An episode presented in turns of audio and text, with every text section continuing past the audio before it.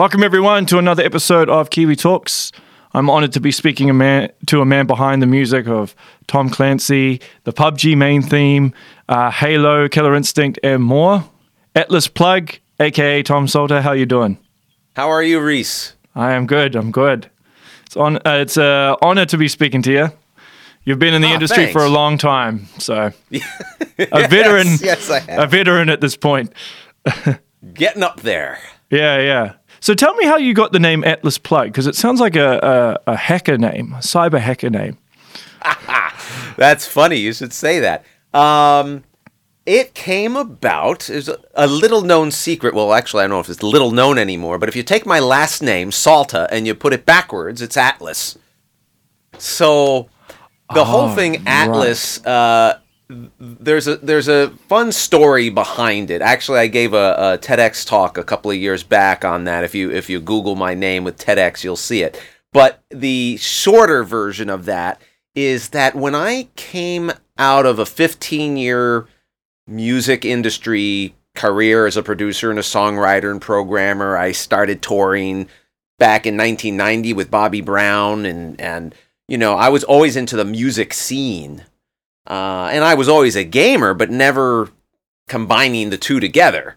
Um, in 2001, when I got the, the bug to get into the gaming industry, uh, I realized that all of my record credits really wasn't going to help me impress any game devs. They didn't really care what records I worked on or anything like that. So, um, so instead of me being like another of the many wannabe composers starting with no credits, uh, I got the sense that really the best way in is to avoid the front door and come in the side door, which was come in as an artist.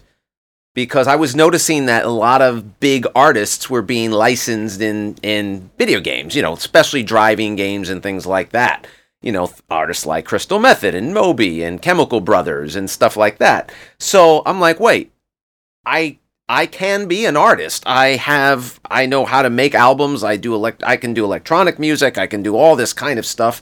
Uh, how about I just come up with this fictitious artist moniker and um, and then approach the industry that way. Make an entire album of music that's perfect for licensing in video games and TV and film and trailers and all that stuff.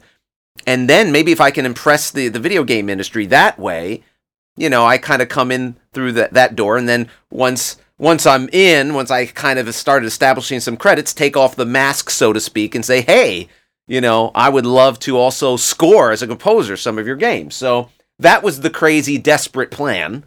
Um, and it worked. it's like one of the one of the one of the few actual plans that I had in my life that actually worked the way I was hoping it would work out. Um, so plug is a play on unplugged, which is traditionally known as acoustic music. And since I was doing electronic, it was plug or plugged. But instead of sounding like Atlas Shrugged, I did Atlas Plug. And that's it. Good story. Good story. Well, I'm glad it worked. I'm glad it worked out for you. It worked. It worked. Before I even finished the album, Microsoft wanted to license four songs off the record in a video game called RalliSport Challenge 2. So this is going back to 2003. And after that, it was Crackdown, and then, you know, Project Gotham, and a bunch of other stuff. And then I started getting into uh, getting some scoring opportunities. Was it always the plan to get into the video game industry, though? Or were you originally wanting to do, say, film or television, or just stick to the traditional uh, working with musical artists? Yeah, no, the well, the original plan, if you if you asked me when I was 20 years old, the original plan was to be a you know big famous record producer. That was that was the plan. Um, but in 2001, you might recall the world changed quite a bit, almost overnight. Besides 9/11, high-speed internet came out. And Napster came out, and LimeWire came out, and all of these high speed music piracy services came out. Even myself, it was so easy. You can just open up LimeWire and you can type a name of a song and download it for free. High quality. It was like, so it took a genius like Steve Jobs to figure out how to monetize this into something that was actually legal and beneficial for everybody. and uh, that's when he created iTunes. Now, at that same time, I noticed that you know the record industry was losing and going to lose a lot of revenue. It was gonna it was gonna woo. And um, if you look back at the at the analytics, I guess you'd say, at the charts, look at the music industry revenue, you'll see right around 2001 it tanked. It started to go down, and along with it was all my dreams and aspirations to be this big famous record producer you know, trying to raise a family when the industry where no one's buying music anymore and music was being devalued. You know, people mm-hmm. didn't buy an album. They just want to buy that single. If they were even going to buy it, it's going to be 99 cents instead of like a $10 record. You know, the idea of getting record um, deals and all that, like, it started to change a lot. So that's where I kind of, um, like, oh my God, what am I going to do? You know, and right along the same time is when games in 2001, again, Halo came out. You know, I started playing Rainbow Six and Prince of Persia, and that's when like the epiphany uh, and the clouds parted happened. Is uh, when I I uh, got I got the bug. I'm like, wait a minute, I've always loved video games, but this music, I can do this. I love this stuff, you know, and uh, so that's when I got the crazy idea and so, that's when the transition happened. So, how long was the transition between, say, when you, well, you had the revelation that the music industry was going down the toilet pretty much because yes. of LimeWire, and then realizing that you could compose for video games. Yeah, uh, it all happened within a the the entire life cycle be, from when I panicked to when I actually got my first placement was probably three years. Okay, so you weren't on any anxiety pills or anything during that time. I hope not at that time. Okay, that's good. Following that, of course, but but no, not at that time oh, funny, funny. Did um? So, were you aware of how the structure of video game works in terms of the time frame that you have? Because obviously, say with television and film, it's very, very fast paced. In video games, it's right. more spread out, right? So you have more usually ease in terms of how much time usually. you have to de- deliver that product. Yeah, usually, yes, absolutely. Um, so I was not really from everything was a learning experience for me in, in those days, you know, because I had never done music to picture of any kind whatsoever. Um, so that was a huge learning curve to kind of just get into that headspace, like whoa, you know. And uh, it, it, was a bit of a woo, it was a bit of a sink or swim kind of moment, especially when I got like the the first big game that I had to create original music for was Need for Speed Underground 2. So not a, a not a minor title, and uh, man, that was a definitely an eye-opening experience to say the least. You know, if I could do that again now, it'd be a walk in the park. But in those days, it was like, whoa, yeah, I wasn't used to that whole thing and all the revisions, and then really trying to adapt to things. There was a lot of new skills to learn. Not to mention, I was mixing in five one, and it was like, whoa. What was this a good idea? you know. But uh, but yes, it was a good idea. I'm so glad that all, all turned out the way it did. Was it a was there a lot of back and forth with the director? You'd submit something and yes. be like, "No, I don't like this. Go back oh, and yes. redo it." Oh yeah, yeah. That inf- infamously so uh, on that particular gig. Okay. You know, I started keeping a. I, I think I was having a nervous breakdown. I started keeping a chart, you know, an Excel thing of like how many revisions. I think it was like an average of five revisions per thing. I'm like, this is insane. this is insane, you know? And little details. It's like, really? You know? But I'm glad I had that experience. I, you know, it was definitely, I felt like I went through boot camp. Yeah. so, and I joke with him now. I'm still, I still know him professionally and, and, and, uh, uh, we're, we're friendly and, you know, he's awesome. Mean, he's great. He's known for what he does. Uh, he's still in the industry, not as an audio director, but, um, but it was great. It was, it was a good, if I was going to really learn and, and, and, and develop a hard shell and you know figure it all out. That was a very good boot camp to go through. Mm. You've taken on franchises like, say, Halo and Killer Instinct, where you're kind of taking it. Uh, you're basically approaching it after someone's already kind of applied a signature sound to it, right? Yeah. So Martin right. with um, Halo and even Mick Gordon with Killer Instinct. Very much so. Is there a pressure from your end to try and keep it close to the original feel that uh, the original composers did, or do you just kind of do your own thing? Or is it a combination of both? It is a combination of both. I'm usually the one that will pressure myself when it comes to that. Um, you know, in the in the case of Halo, first of all, I worked on about six different Halo titles, so they they all had different parameters. You know, the the obviously the anniversary titles where I was part of a team that recreated the original score. The goal was to recreate the original score but enhance it. Like mm. this is the way it should have sounded, you know, a decade later, kind of thing, using updated sounds and technology and live orchestras and better, more modern, I don't know, synths and all that kind of stuff. Um, but then when I went to do the original Halo stuff, let's say like Spartan Assault and Spartan Strike, and you know, that's where there was this almost there was a, a divide in thinking because those are the same days where you know Halo Four was coming out, and and you know, and it's like, well, you know, uh, do do they go? Are we going after the what I call the the legacy sound of Halo? You know, what I loved in 2001, or are we going into a new direction? I joined the camp of wanting to preserve like the original DNA, what Marty and Michael Salvatori did. That was just for me. You you don't want to play around. That's a formula that was ingenious. It worked great.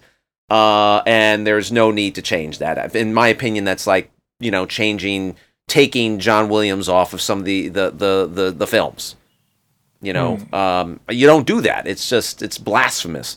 So I really love that sound, and I put a lot of effort.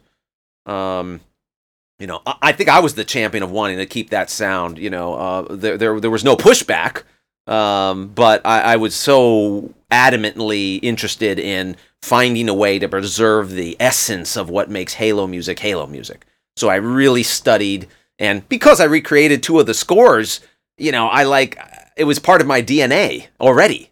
It's like I know, you know, the sounds and the voicings and the style. So it, to recreate it, that was kind of like a dream come true. It was very scary because I'm like, now I have to create original music for a top-down shooter, which is not Halo, which is not what Halo was. So a top-down, always actiony kind of shooter, but to always, but still sound like Halo. But if you listen to those soundtracks, it really does. You close your eyes and you f- you feel like, yeah, this is definitely a Halo game. Mm. You know.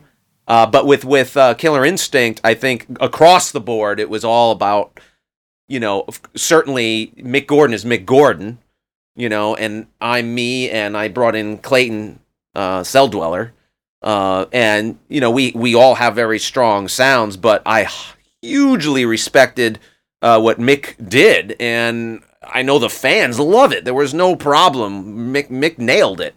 So you know, I was honored to actually Mick suggested that I work on it.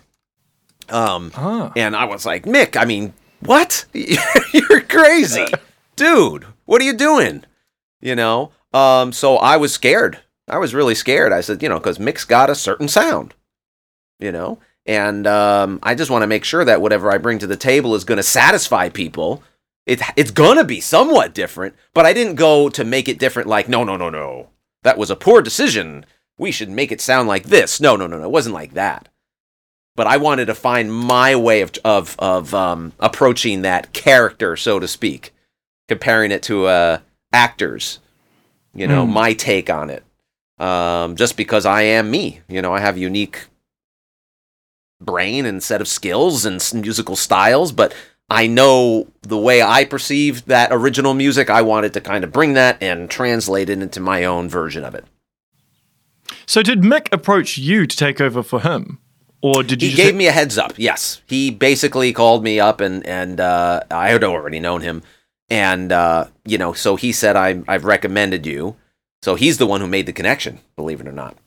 Oh, wow. Okay. Yeah. Yep. I would never approach that. you know, but hey guys, no, no, no, no, forget Mick.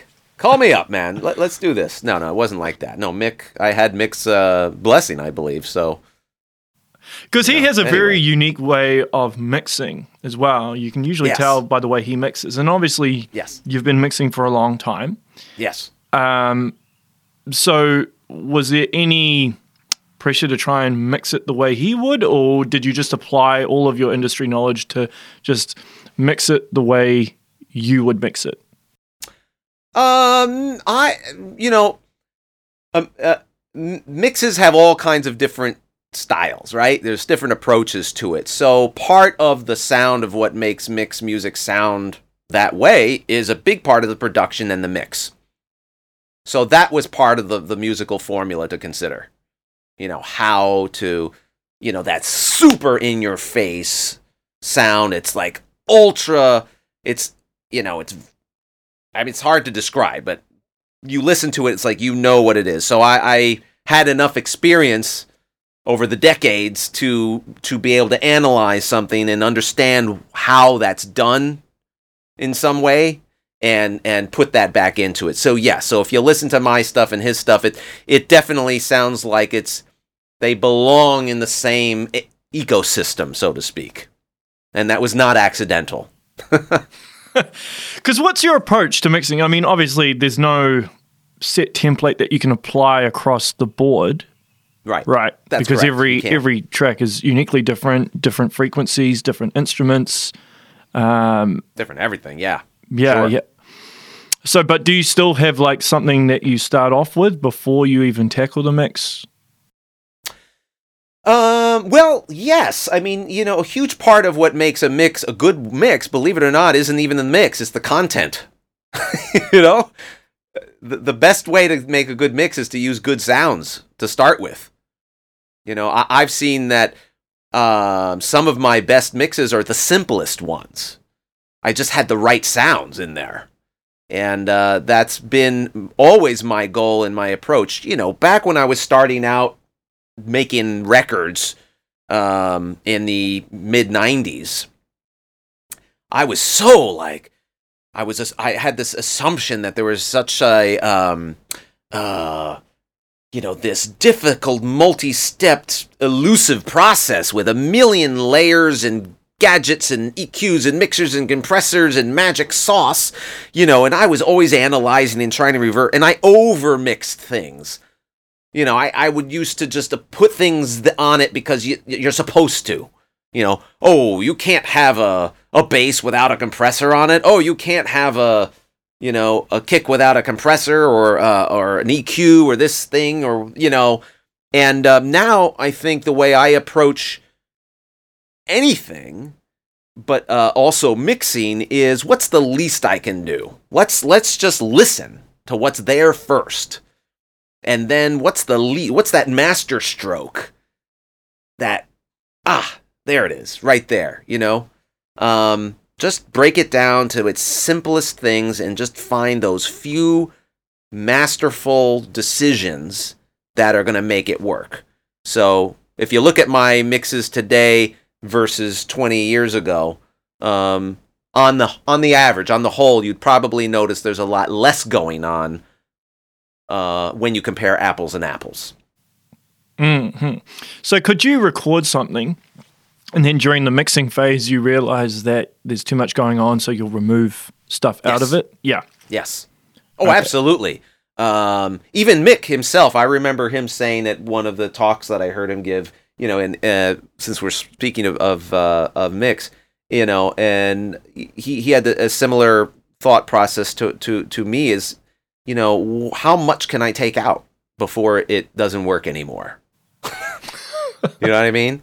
And, and you know that's that's something I've learned just listening to great music from the '80s you know, when you listen to stuff where there there was great limitations on the music, you know, keep it in mind in those days, professionally, you know, they were using a 24 track tape recorder. You know, some some producers got a little crazy and started linking them together, like Mutt Lange with Def Leppard. You know, having a hundred layers of the vocals. You know, using tape. You know, that's why it sounds that way.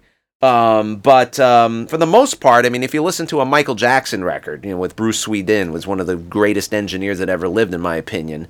Um, you can hear every little sound, and there's not that much.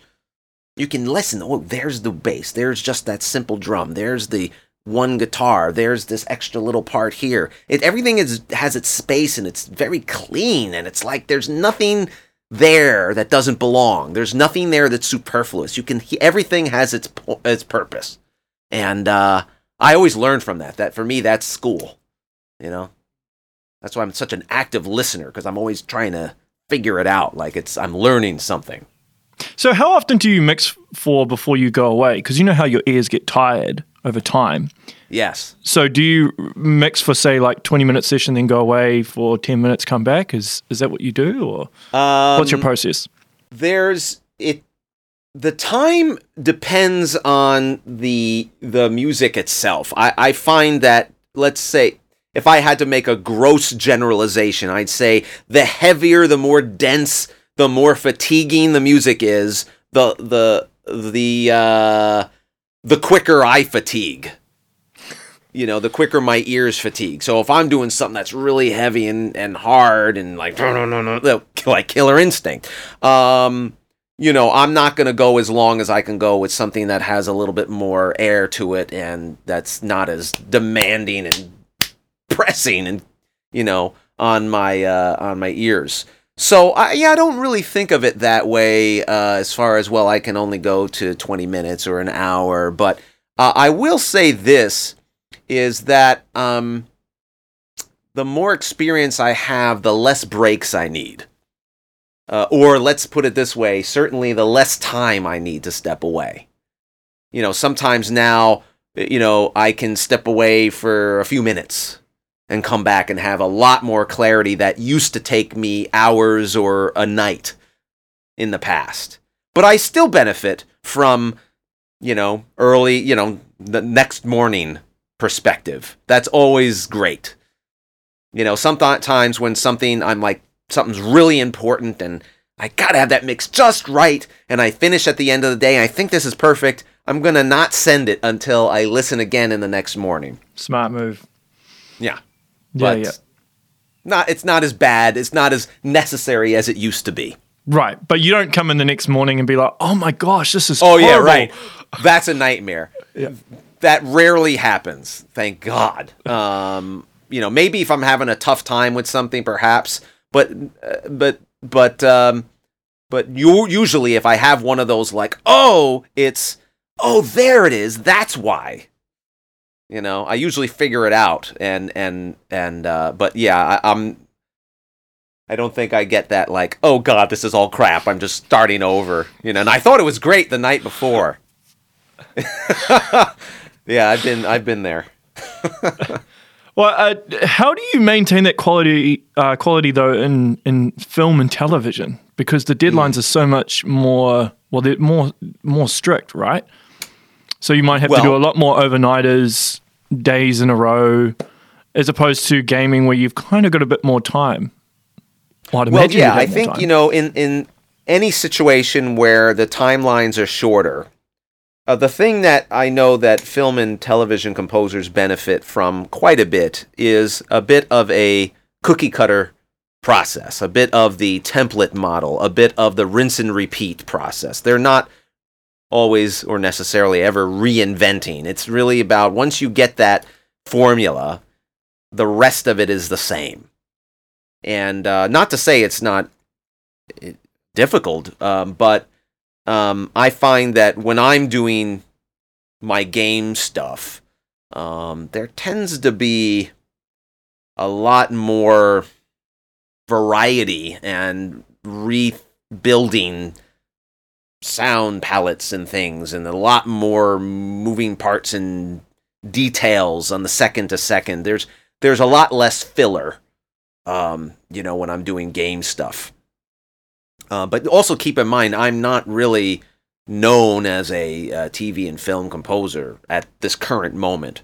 Um, I'm not pers- I'm not actively. I mean, when the right opportunity comes by, that's fine, and I've done films and stuff. But um, my heart is really in in games, quite frankly, and production, songwriting, production.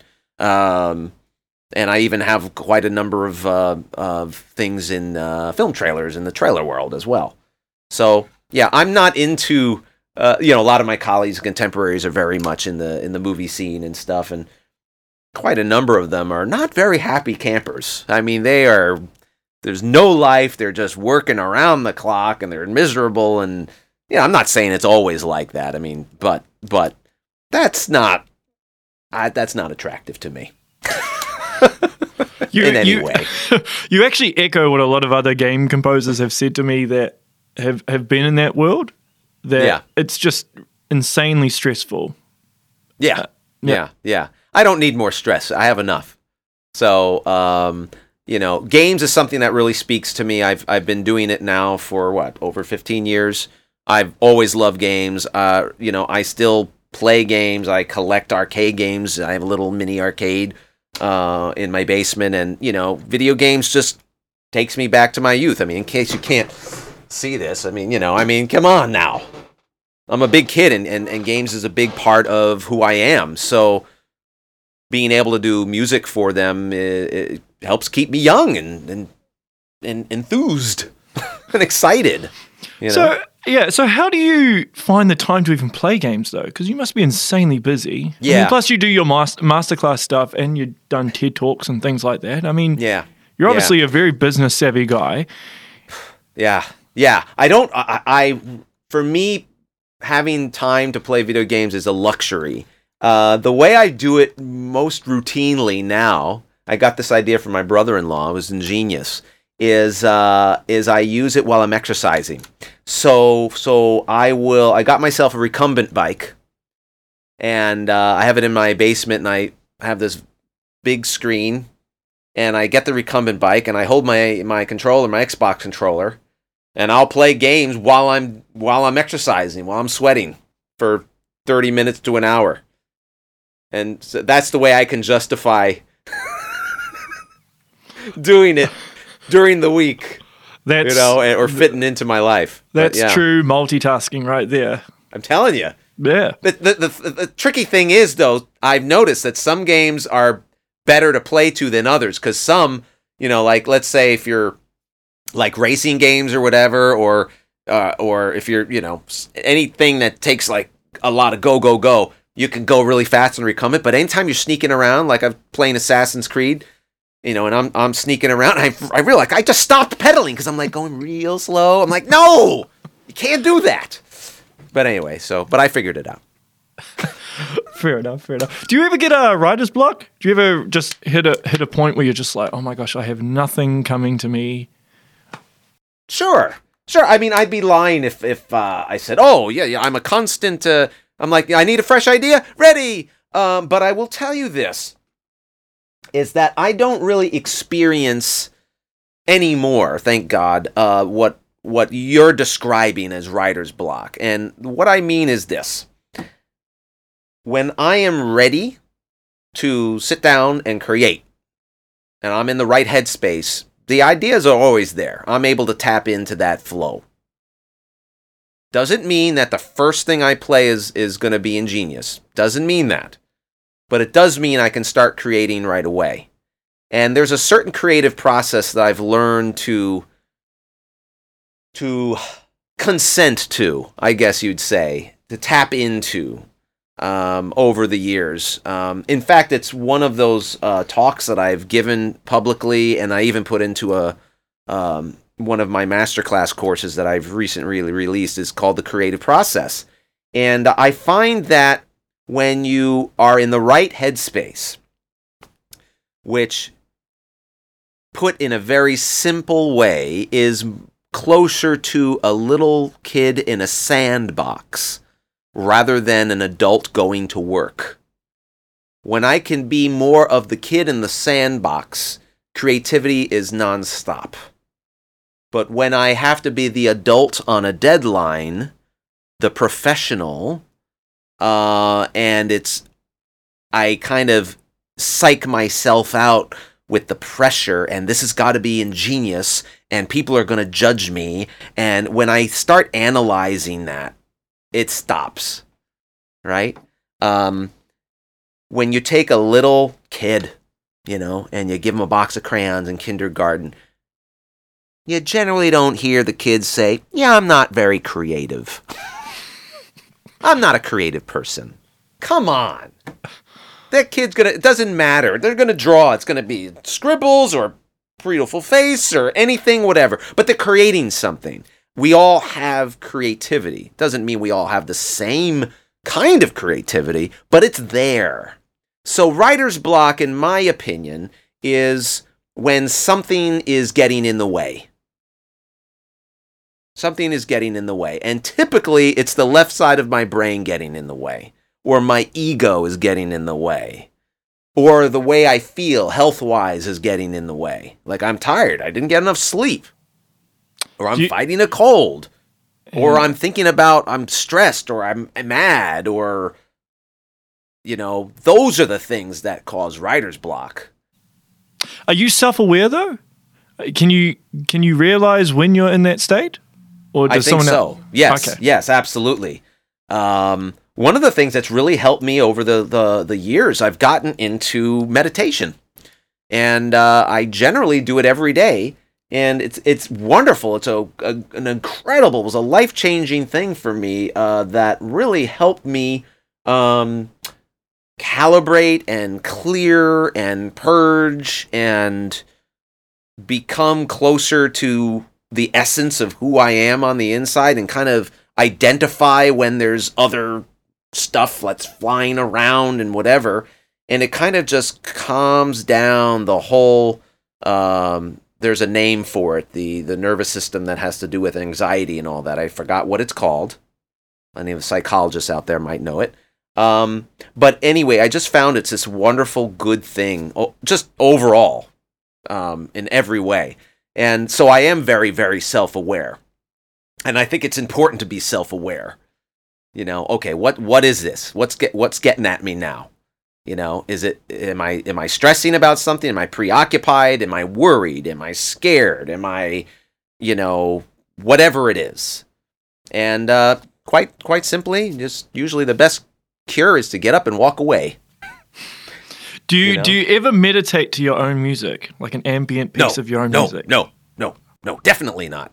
Um, uh, one, I stopped meditating to music altogether um, because I tended to find it distracting. Even if it's the most calming, beautiful music, I tend to just focus on the music. You know, that's that could be more me than most people because I'm I'm like, wow, that's beautiful. I wonder if that's a Korg Trinity. Uh, oh, what's that pad? Oh, wow, that voice is that a real voice? Like I'm, you know, that doesn't work. That doesn't work. I can't. That's not meditation. That's relaxation, but I'm not meditating. I'm not clearing my mind. I'm not going into into just complete blank. Um, no, I, I meditate to silence. In fact, I use noise canceling headphones to just literally take a quiet room and make it like nothing. So, um, but yeah, no, I'm an active listener, and and my own music would be so incredibly distracting, even more so, because I'd be like, damn it, I could have done this better. you know. So how long do you meditate for? Uh, 20 minute 20 minute blocks uh, the, the my goal is two 20 minute blocks a day uh, i've been averaging one a day for the most part sometimes though if it's one of those days and i'm like there's a, things are just flying in every direction and i'm getting pinged and i just like there's so many things because there are there are a lot of things that i juggle um, besides the fact that i am married with kids and and you know just life in general and and and, and trying to have a life um, you know, but between goodness gracious, the, the, the, the numerous projects and the and the the master class and the and and the the trailers and I, I'm working on a software product and I'm working, you know, like there's it's endless. I, there's this crazy list that I have, like all the things. I'm like, okay, I'm only going to do this today. I'm only going to do this today, or, you know, and I have to schedule my life, you know, and I and I have to schedule time to make sure I'm not working too, you know, to kind of have that balance, that life balance, you know. Yeah, totally. How did the whole Sure. masterclass thing come about? Were you approached to do that? No, Or- no, no, no. This is this is my own masterclass. This is not the commercially known one that you see advertised where they have all different people teaching you different things. This is my own, and it came about because before the pandemic, believe it or not. It just happened to be fortuitous timing in that sense. Um, but it came about because for over a decade, um, I would always enjoy speaking in universities and conferences, giving panels and presentations. Um, I still do. Um, um, you know, I speak at NYU every year. I give a video game workshop, and, and I've been doing all these things. I've put together so much curriculum, and I can just pop down and, you know, talk on anything, you know, in this whole world. And I'm like, you know what? Why not? This is limiting. I mean, it's great to do this and I enjoy the interaction, but I find it, I, why am I waiting around for a school to call me or a conference to happen once a year? Why don't I just put something together that will give the opportunity to people around the world who don't have the resources to travel or the funds to go to a very expensive university or a conference, why not make it an affordable thing that's available via the internet that you can own and watch over and over and over again, but also have a two way dynamic to it as well? You know, the great thing about a conference is you go there and then maybe if you want to ask a question, you can raise your hand. Um, or you know speak to the person maybe afterwards in the hallway or whatever and get into conversation. So in addition to the master class which i wanted to put together i wanted, also wanted to have a way to interact with students on a one-to-one as much as i could.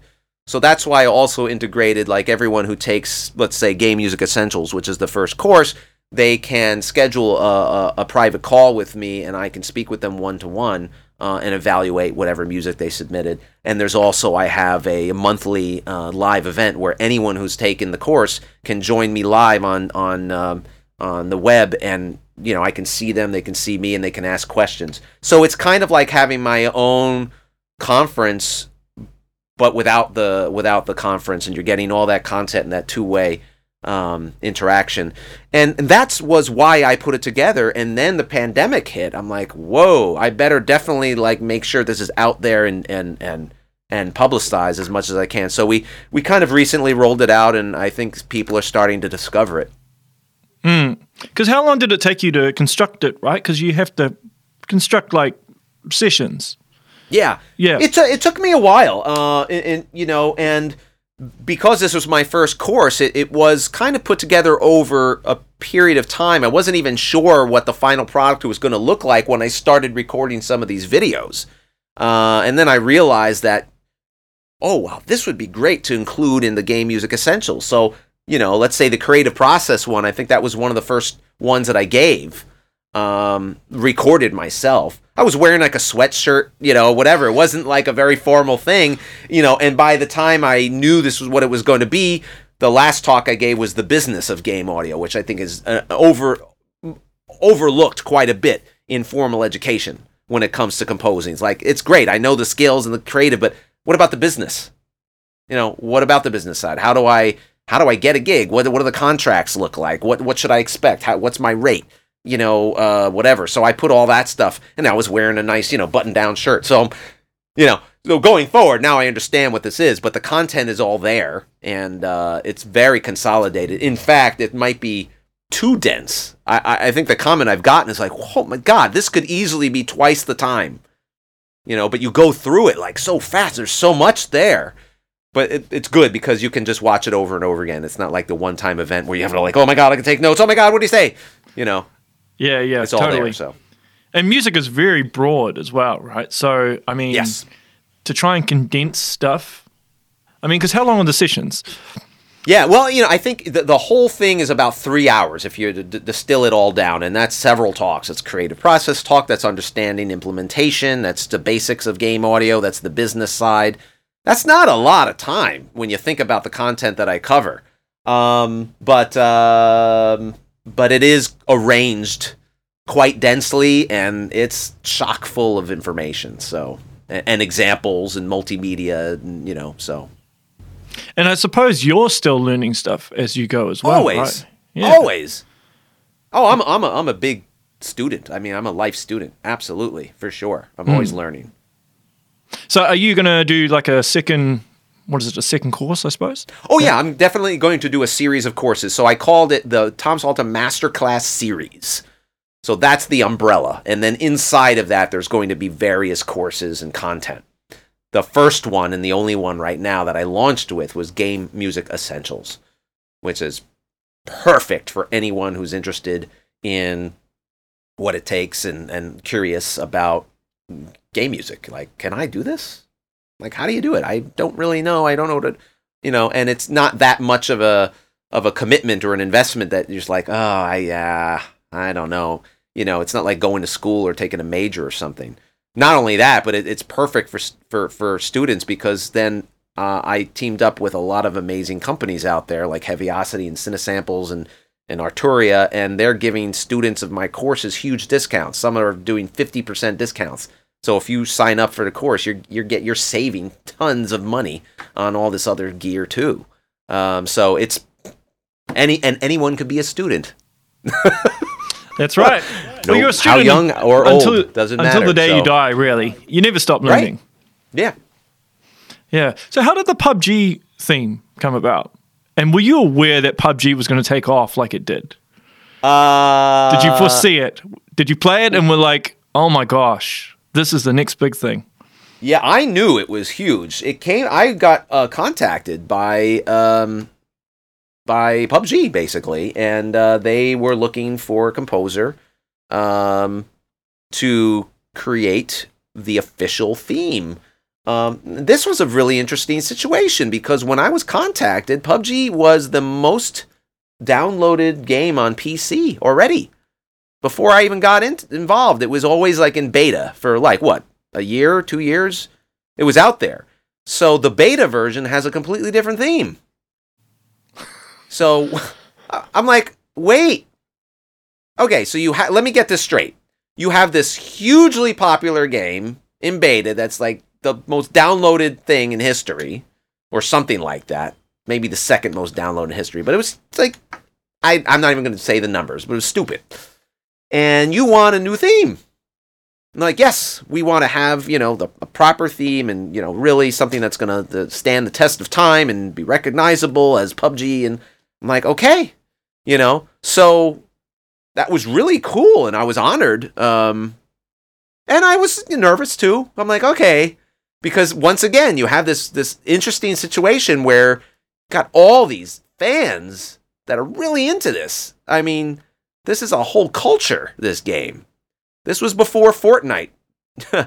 you know, this was like the battle royale. This redefined the genre, right? Or whatever. Um, and so I had to create something distinctly different because otherwise, why am I doing it? but it also had to be something that was that felt right. It felt like okay, we're going to now it's real. So the game you've all known and loved, if you're a beta uh, player, here's your new theme. You know, I'm like, ah, ah. okay you know. But anyway, I, I just they did have some. Uh, they didn't just leave me high and dry. I mean, they definitely said, "Look, we love, we love the heroic um, melody that you created for Ghost Recon Advanced Warfighter. We love like the the electronic EDM elements in Halo, Spartan Assault. We like, you know, so they started. They really love the percussion of, you know, this and that, and they kind of laid out references with things that I was that I actually did, which is probably why they they uh, wanted to have me do it. And um, so, following their guidance and their preferences, um, we uh, that's how I started with the theme. And um, yeah, it's it was very interesting the way it came about. And uh, but the thing most people don't realize about this is that the the full theme isn't even heard in the game. Okay, the game plays the theme in the menu, right? It's like kind of menu music. It's not that crazy. But there's a whole second half to it. That's the big actiony part. Now, when I originally did it, I assumed this is a menu piece. So I kind of kept it somewhat mellow. Somewhat mellow. And uh, after I submitted the whole thing, they're like, sounds great, but we want it to, like, in the second part, want to really get big and actiony, you know, da da. You know, so I'm like, but this is a menu theme, right? I mean, normally you don't want to have this big action thing when you're, you know, going over what outfit you want to wear or what guns, what your layout is. But they said, no, no, no, we want it. Uh, and turns out that they cut the second half out in the menu. They used the first half. But if you go on online and Spotify or whatever, you can hear the full theme. And the full theme is it's quite fun. It's funny all this behind the scenes stuff, eh? And what actually transpires and what actually is the final product as opposed to what happens behind the scenes. Yeah, there's always a story, right? Yeah, yeah. Do you still get a chance to network? Because obviously that is primarily the biggest thing in the in any type of creative industry, right? Networking is it's it, Yes. they say it's not what you know, it's who you know. Do you Yes. do you still manage to network a lot? I mean, particularly with in the day and age of COVID and everything Right. being more Zoom based, although Yes. normality is somewhat returning. Um, Yes. Do you manage to do a bit of networking still, or are you just so busy that you don't get a chance? Yes, uh, I I do. Um, in, in one regard, I've done more. Instead of using the word networking, which kind of implies you're meeting new people that you've never met before, I've done a lot of relationship building and nurturing during COVID that I more so than I've done in any other period in my life. And I think that's because this whole pandemic forced us to realize that wait a minute, we're like a button click away from a face to face conversation with someone. Why do I have to wait for a conference to speak to you like you're sitting next to me? This is great. Hmm. So I'm like, now that, you know, now it's the thing. You know, schedule a Zoom meeting, have a Zoom meeting. You want to do a Zoom, you know, or whatever, you know, FaceTime, whatever it is. But so I've done more of that now. And I'm like, hey, man, we haven't seen each other while. Why don't we schedule a call? And they're like, sure, let's do it. And then I, you know, we, we schedule a call together. Uh, but that idea when we also when you say network that that that that has a connotation of this serendipitous meeting somebody new thing. And that has been i think more of a challenge. Let's say you're talking to this one person here and you're in a crowd and you're holding your drink and then someone comes by and like oh hey bob how are oh i want you to meet so and so yeah that hasn't happened as much. You know and and there i do miss that kind of thing as well. Um but what is nice and wonderful especially in that i've gotten into adding this whole dimension of teaching and connecting with new people into my life. Um i've met so many uh, wonderful new people and connections just through my educational outlets you know because all the time i'm getting you know you're able to schedule a call with me and so i might look at my week's calendar i'm like oh wow here's someone i haven't met you know so they're actually reaching out to me um they might not be a business connection so to speak um but i'm meeting you know because i've been in the business so long i think um a lot of word of mouth uh, you know, people switch jobs and go from this company to this company. So I do stay in touch with as many people as I can who I've developed relationships with over the years. And a lot of times I'll get introduced. Oh, you know, I'm leaving here, but I'd like to introduce you to so and so who's taking over for me. So there is a bit of that serendipitous meeting new people element, just due to the nature of the momentum of having a network already and Mm. having it grow. I do think COVID will have permanently changed things, though. There'll be some things that, even after normality somewhat returns, this will Yeah. still be a common way of connecting Yeah, and I think that's one of the few benefits, uh, one of the few silver linings to come out of this pandemic. I agree. you know, is, is that that this is going to be a lot more uh, happen a lot more often, and I think it's for the best, quite frankly. Hmm. So, uh, when you worked on Prince of Persia, were you aware of Middle Eastern music? Were you quite familiar with it, or did you have to go away and do a lot of research?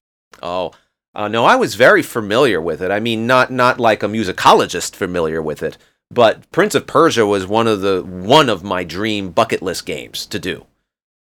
Um, there was a, a wonderful story behind before I got it. Five years before I was hired to do Prince of Persia, I was walking through the streets of San Francisco uh, through uh, GDC, and uh, I was so like it was such a dream to do Prince of Persia, and I was just it was so on my mind. Um, and I remember hearing this sound bouncing off the buildings. It sounded like a metallic bowing sword, where but plucked strings, and I was like, "What is that?" It was this hypnotizing kind of music, and um, so I like like I'm walking around like where is that coming from? And I finally found the person. His name was Michael Masley, and he was playing something that he created called a cymbalom. Uh, and it was like a zither, but it, but it, te- technically it was from ancient Persia. I did not know that originally.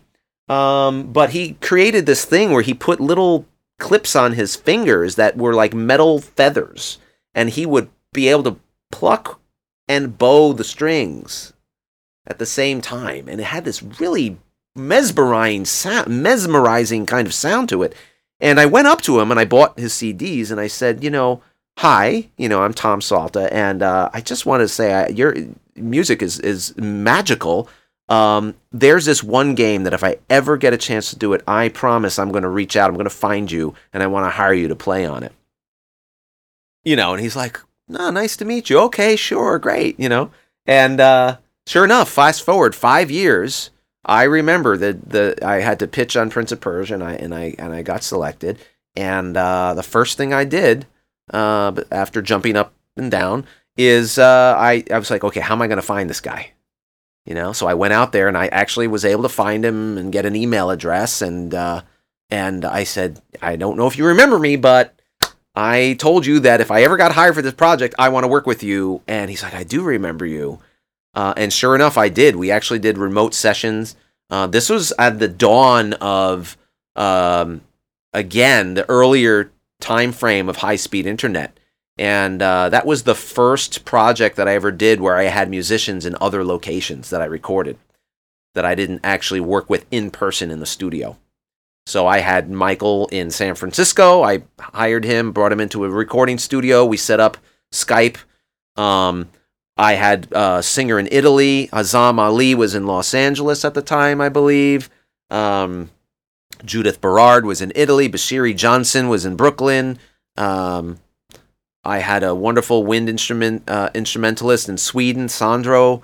Um, so it was just amazing. I was like, this is a dream come true. I'm having like the world. This is like right. I'm connected to everybody, you know. And I still, I, I still marvel at it. I mean, we're supposedly used to it by now, but it is a miraculous thing. I think to be able to just, you know, collaborate with someone on the other side of the planet.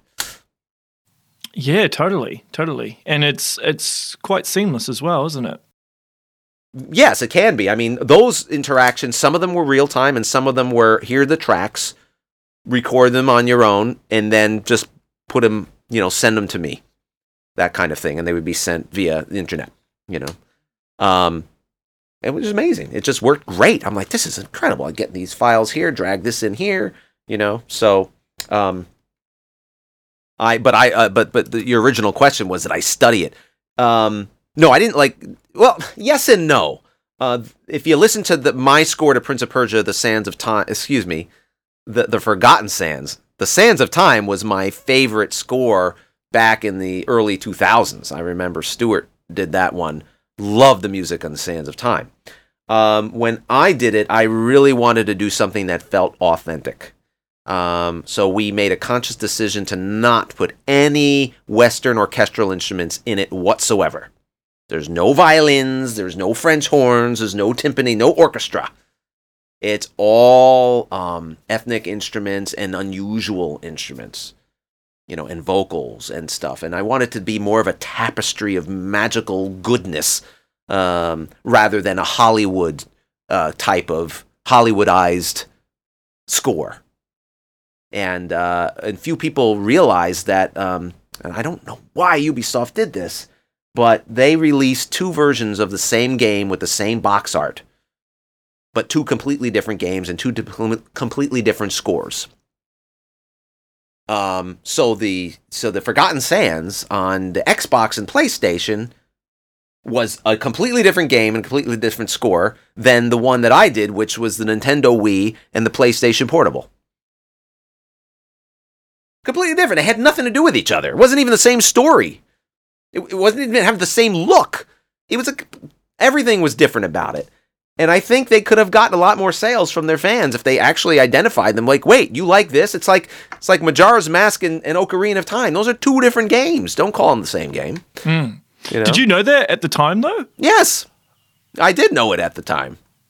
Did, you know, did and you... they did not play me anything. You know, it was a completely separate project, different studios, everything. Unbelievable. Yeah, that's weird. That's weird. It was did weird. You, did you did you challenge them on it? Were you like, hey, I, what are you uh, doing? Who am I to challenge them on it? I mean, I, I mean, I certainly did. Like, I'm like, why you? Do, do you realize this is probably not going to help?